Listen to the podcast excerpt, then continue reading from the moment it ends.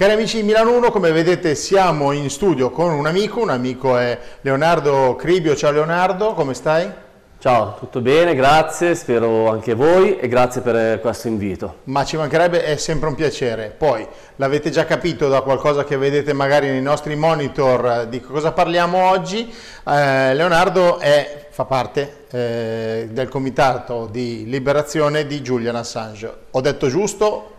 Ha detto corretto, per la precisione Comitato per la Liberazione di Julian Assange Italia, che è un comitato che abbiamo fondato il 12 aprile del 2019 all'indomani dell'arresto di Julian Assange, quando fu prelevato dall'ambasciata dell'Ecuador a Londra per essere trasportato nel carcere di Belmarsh, detta anche la Guantanamo britannica, per le condizioni in cui versano i suoi detenuti e per il trattamento ovviamente che subiscono. Certo. Senti, eh, tu hai già detto qualcosa, ma ricordiamo un pochettino la storia di Assange, perché comunque dal 2010 a oggi la situazione è questa qua, quindi voglio dire... Sì, c'è stato, purtroppo è un'odissea, una vera odissea.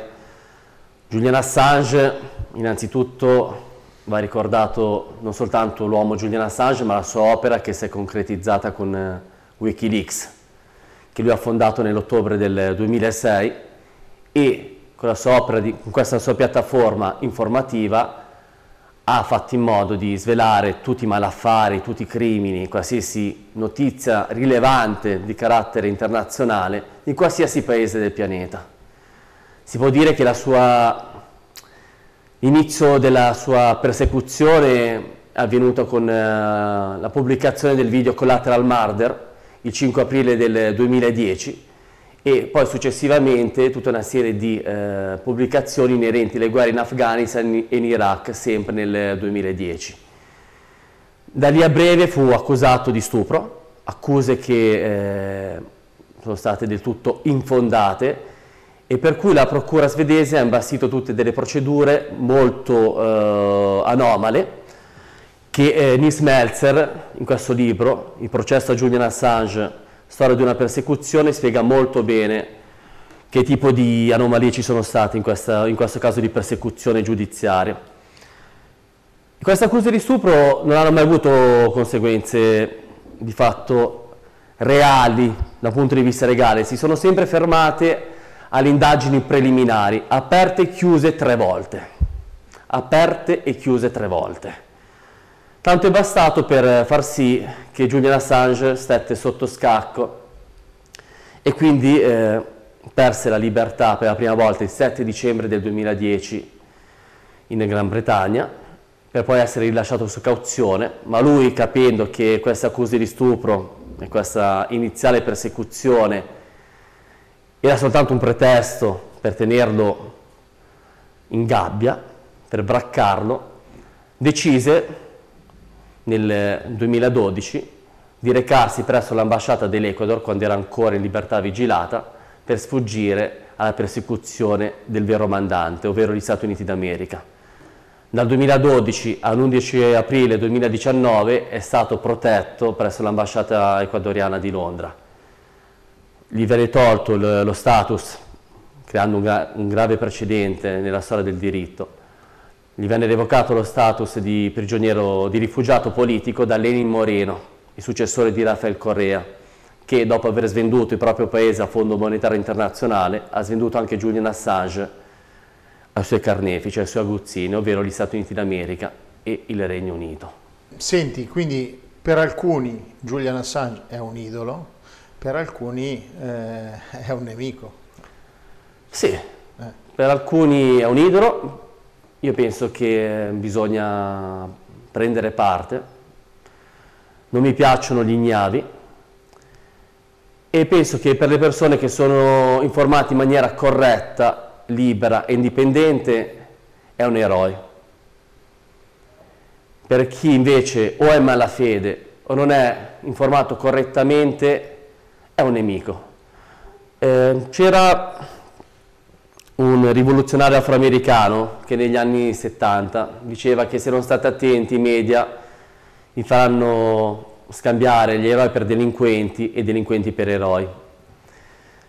A tal proposito, secondo me, se mi è permesso, certo. c'è un passaggio importante su questo argomento. E a scriverlo non è un attivista della prima ora a sostegno di Julian Assange. A scriverlo è il relatore speciale delle Nazioni Unite sulla tortura, Nils Melzer, che ha ricoperto questo incarico dal, 2012, dal 2016 al 2022 e attualmente direttore della Croce Rossa Internazionale. Non è un attivista politico, era docente, ed è tuttora un docente universitario, quindi un professionista. Lo vado a leggere perché secondo me rende molto bene l'idea di come l'informazione abbia manipolato l'immagine di Julian Assange. Quel dicembre 2018 stavo scrivendo il mio rapporto sui legami tra corruzione e tortura, quando sullo schermo si aprì inaspettatamente una finestrella che mi indicava l'arrivo di una nuova mail. Julian Assange vuole la tua protezione. Questa era l'oggetto della mail. Julian Assange non era il fondatore di Wikileaks, quell'hacker di dubbia fama con i capelli bianchi e la giacca di pelle che si nascondeva da qualche parte in un'ambasciata in quanto accusato di stupro. Fui colto improvvisamente da un flusso di pensieri sprezzanti che quasi di riflesso provocarono una reazione di rifiuto. Assange? No, non mi sarei di certo fatto manipolare da quel tizio. Dopotutto avevo altro di più importante da fare. Dovevo occuparmi di vere vittime di tortura. Chiusi la finestra sullo schermo, lontano dagli occhi, lontano dal cuore. Rivolsi allora di nuovo l'attenzione al mio rapporto su come superare pregiudizi e illusioni relativi alla corruzione dell'autorità. Mi resi conto solo alcuni mesi dopo della sorprendente ironia di quella situazione. Scrive sempre Meltzer. Alla fine degli anni Ottanta del Novecento, Edward Herman e Noam Chomsky chiamarono Manufacturing Consent, il modello comunicativo dei mass media americani, che da allora è stato definitivamente globalizzato. I due autori mostrarono come l'autocensura, l'obbedienza anticipata e le circostanze economiche portino molti responsabili dell'informazione ad appiattire il modo di riportare le notizie in linea con il consenso generalmente accettato. Questo è proprio quello che era successo nel caso Assange. La narrazione ufficiale aveva l'effetto desiderato sull'opinione pubblica, incluso il sottoscritto. Io penso che questa domanda ha trovato una risposta esauriente in queste righe di questo libro, di questo professionista, sottolineo professionista e non attivista, a sostegno della causa di Julian Assange. Beh, intanto sicuramente il libro merita la lettura.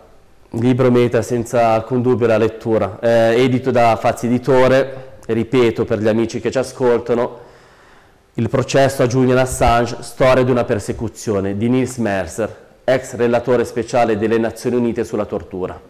Senti, eh, Julian rischia 175 anni di galera in America, cioè vuol dire morire praticamente, inutile che ci giriamo intorno. Eh, quindi? Quindi vuol dire essere sepolto vivo. Che, scusami, eh, ma già, secondo me già lo è, no? Già lo è. È annullato come persona in questo momento. È una persona fondamentalmente annullata. Eh, immaginate, soltanto per il fatto di aver svolto in maniera corretta la sua professione di giornalista, di inchieste, di editore, perché per quanto si possa essere d'accordo o meno con la legge, un conto è il caso di Manning e di Snowden, che sono coloro che hanno informato ma stavano servendo gli Stati Uniti d'America a livello professionale. Julian Assange è un cittadino australiano a cui sono giunte delle notizie e non ha fatto nient'altro quello che fanno i giornalisti. Già solo questo, già l'essere perseguitato per, per questo motivo è, è un delitto ed è una cosa frustrante. Figuriamoci stare No, nove anni tra eh, domiciliari, poi sette anni, due anni di domiciliari, sette anni di rinchiuso in un'ambasciata, per poi passerà altri 5 anni a Belmarsh, che è anche detta, come detto in precedenza, la Guantanamo britannica, in una cella di isolamento 3x2 metri, in cui può vedere il sole una barra due ore al giorno, cioè il sole, può stare in cortile una barra due ore al giorno insieme agli altri detenuti, detenuti che non è raro, in quelle circostanze si suicidano o commettono omicidi. Questo è già un supplizio che sta vivendo Julian Assange. Ed è già un messaggio mafioso che è stato dato a tutto il mondo del giornalismo puro e genuino, quello che dice le cose come stanno e non racconta le favole ad uso e consumo di chi ha interesse a portare avanti ogni giorno di più la guerra. Ma anche perché, Leonardo, scusa se ti interrompo, ma voglio dire, quello che ha rileva, eh, rivelato eh, Julian eh, è di dominio pubblico ormai, nel senso su YouTube ci sono i video di quello che lui poi ha eh, rivelato. Eh, non due giorni fa, tre giorni fa mi è capitato di vedere una puntata ancora delle Iene di qualche anno fa dove ne parlano con una giornalista e fanno vedere il video loro, cioè voglio dire le Iene. Eh, quindi è una cosa che ormai la gente sa che è qualcosa di sbagliato, no? La gente lo sa, però in quello che può sembrare pure semplice sadismo, che in parte lo è, c'è proprio un messaggio chiaro e preciso, secondo me, che finché lui è in vita finché è sotto e finché è perseguitato, quello è consentitemi il eh, parallelismo un po' cruento, è come quando durante la seconda guerra mondiale si appendevano le persone ai lampioni, tu devi vedere, devi vederlo Giuliano Assange che è lì che sta soffrendo, che è lì che è perseguitato, a, questa, a questo serve questa persecuzione. È compito di tutti quanti noi che questa persecuzione cessi prima possibile e che lui possa trovare la propria libertà, perché dare la libertà a Julian Assange significa anche dare la possibilità a tante altre persone di prendere coraggio e forza e portare avanti le notizie in maniera corretta, elemento necessario e propedeutico affinché qualsiasi cittadino possa compiere delle scelte consapevoli sul mondo che ci circonda. Anche perché noi poi vediamo la, il volto di Julian nei cartelloni, eh, ancora giovane, in forma, ma la realtà, la sua salute in questo momento non è la stessa che...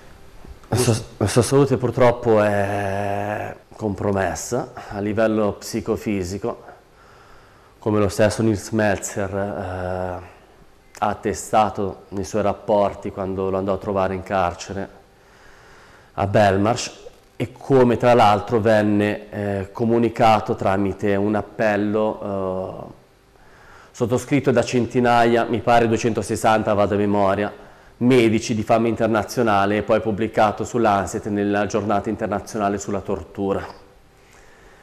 Quindi ci sono proprio anche delle, non è soltanto una, diciamo, parole che vengono dal cuore di chi gli sta accanto, ci sono certificati, ci sono prese di posizione, attestati medici con una certa rilevanza.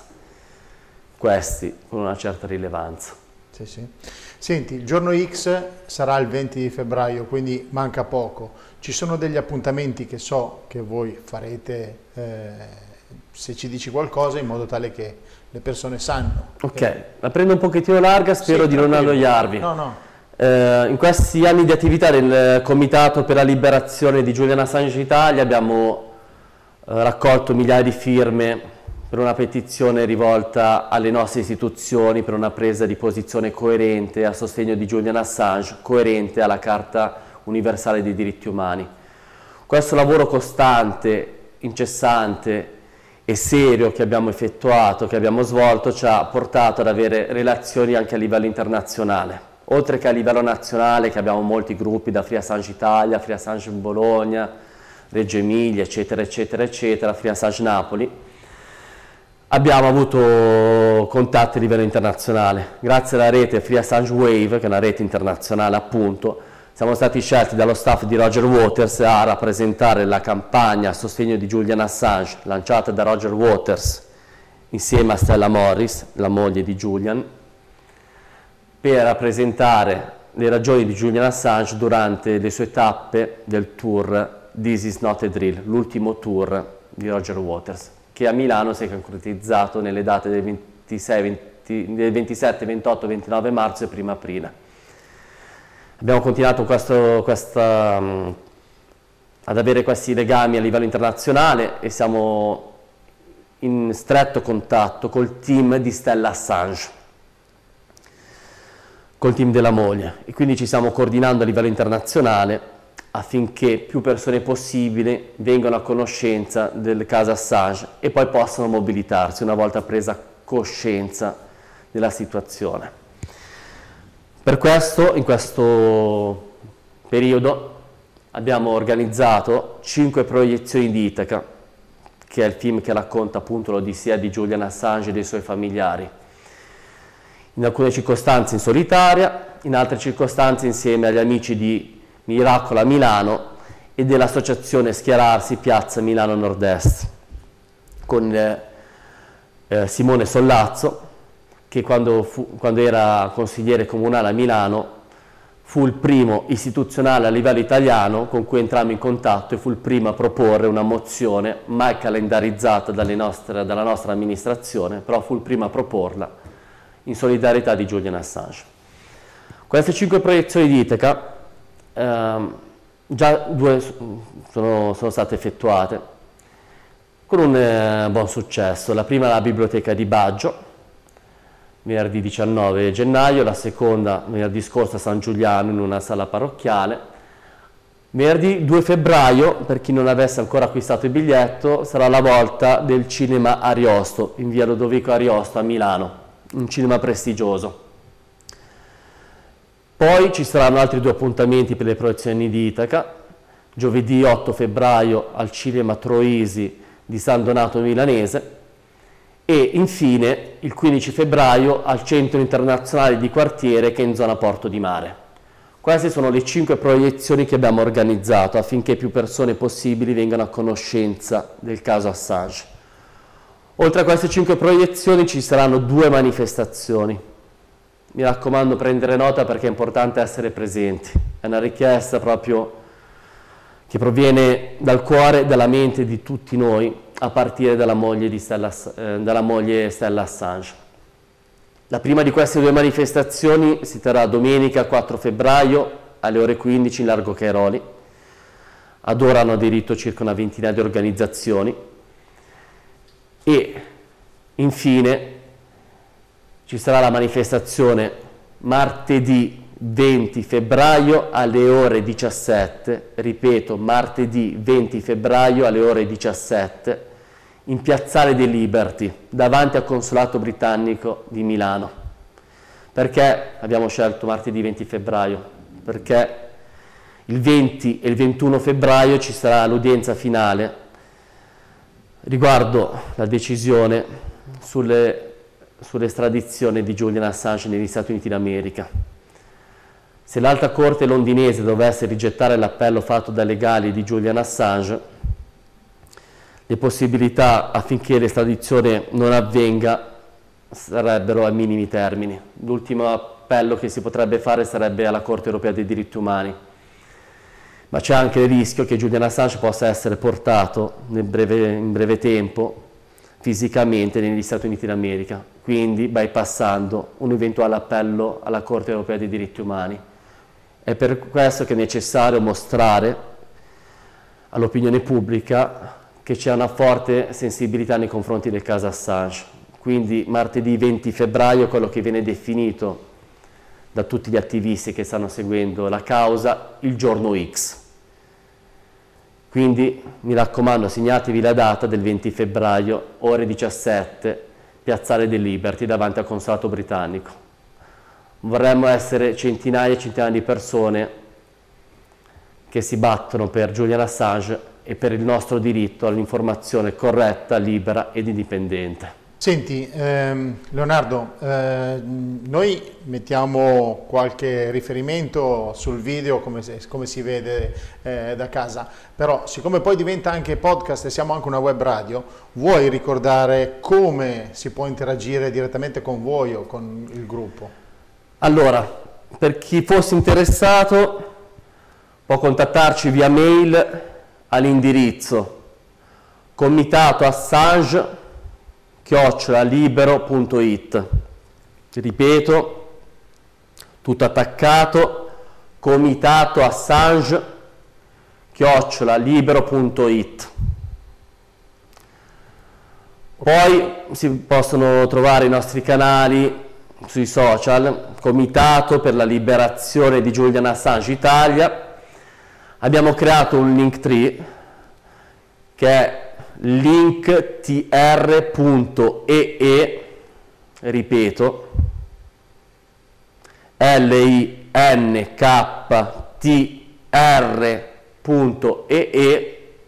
slash Assange Italia tutto attaccato. Lì potete trovare tutti i riferimenti ai nostri canali di messaggistica e dei canali social, oltre che il nostro blog in cui potete trovare tutto il lavoro svolto finora e i prossimi appuntamenti. Leonardo, io ti ringrazio per questo appuntamento, ci hai dato tante informazioni, ci hai spiegato un po' meglio il tutto. Sicuramente io il 20 verrò con la telecamera in Piazzetta Liberty a fare quattro immagini, a sentire un po' le vostre eh, sensazioni e quello che sarà. Eh, quindi quando vuoi, Milano 1 è disponibile per eh, la causa perché noi seguiamo questa causa molto volentieri e siamo di vostro appoggio, per vostro appoggio. Io ringrazio te, ringrazio Milano 1 e tutti i nostri ascoltatori. Grazie mille e vi aspettiamo numerosi in piazza e al cinema.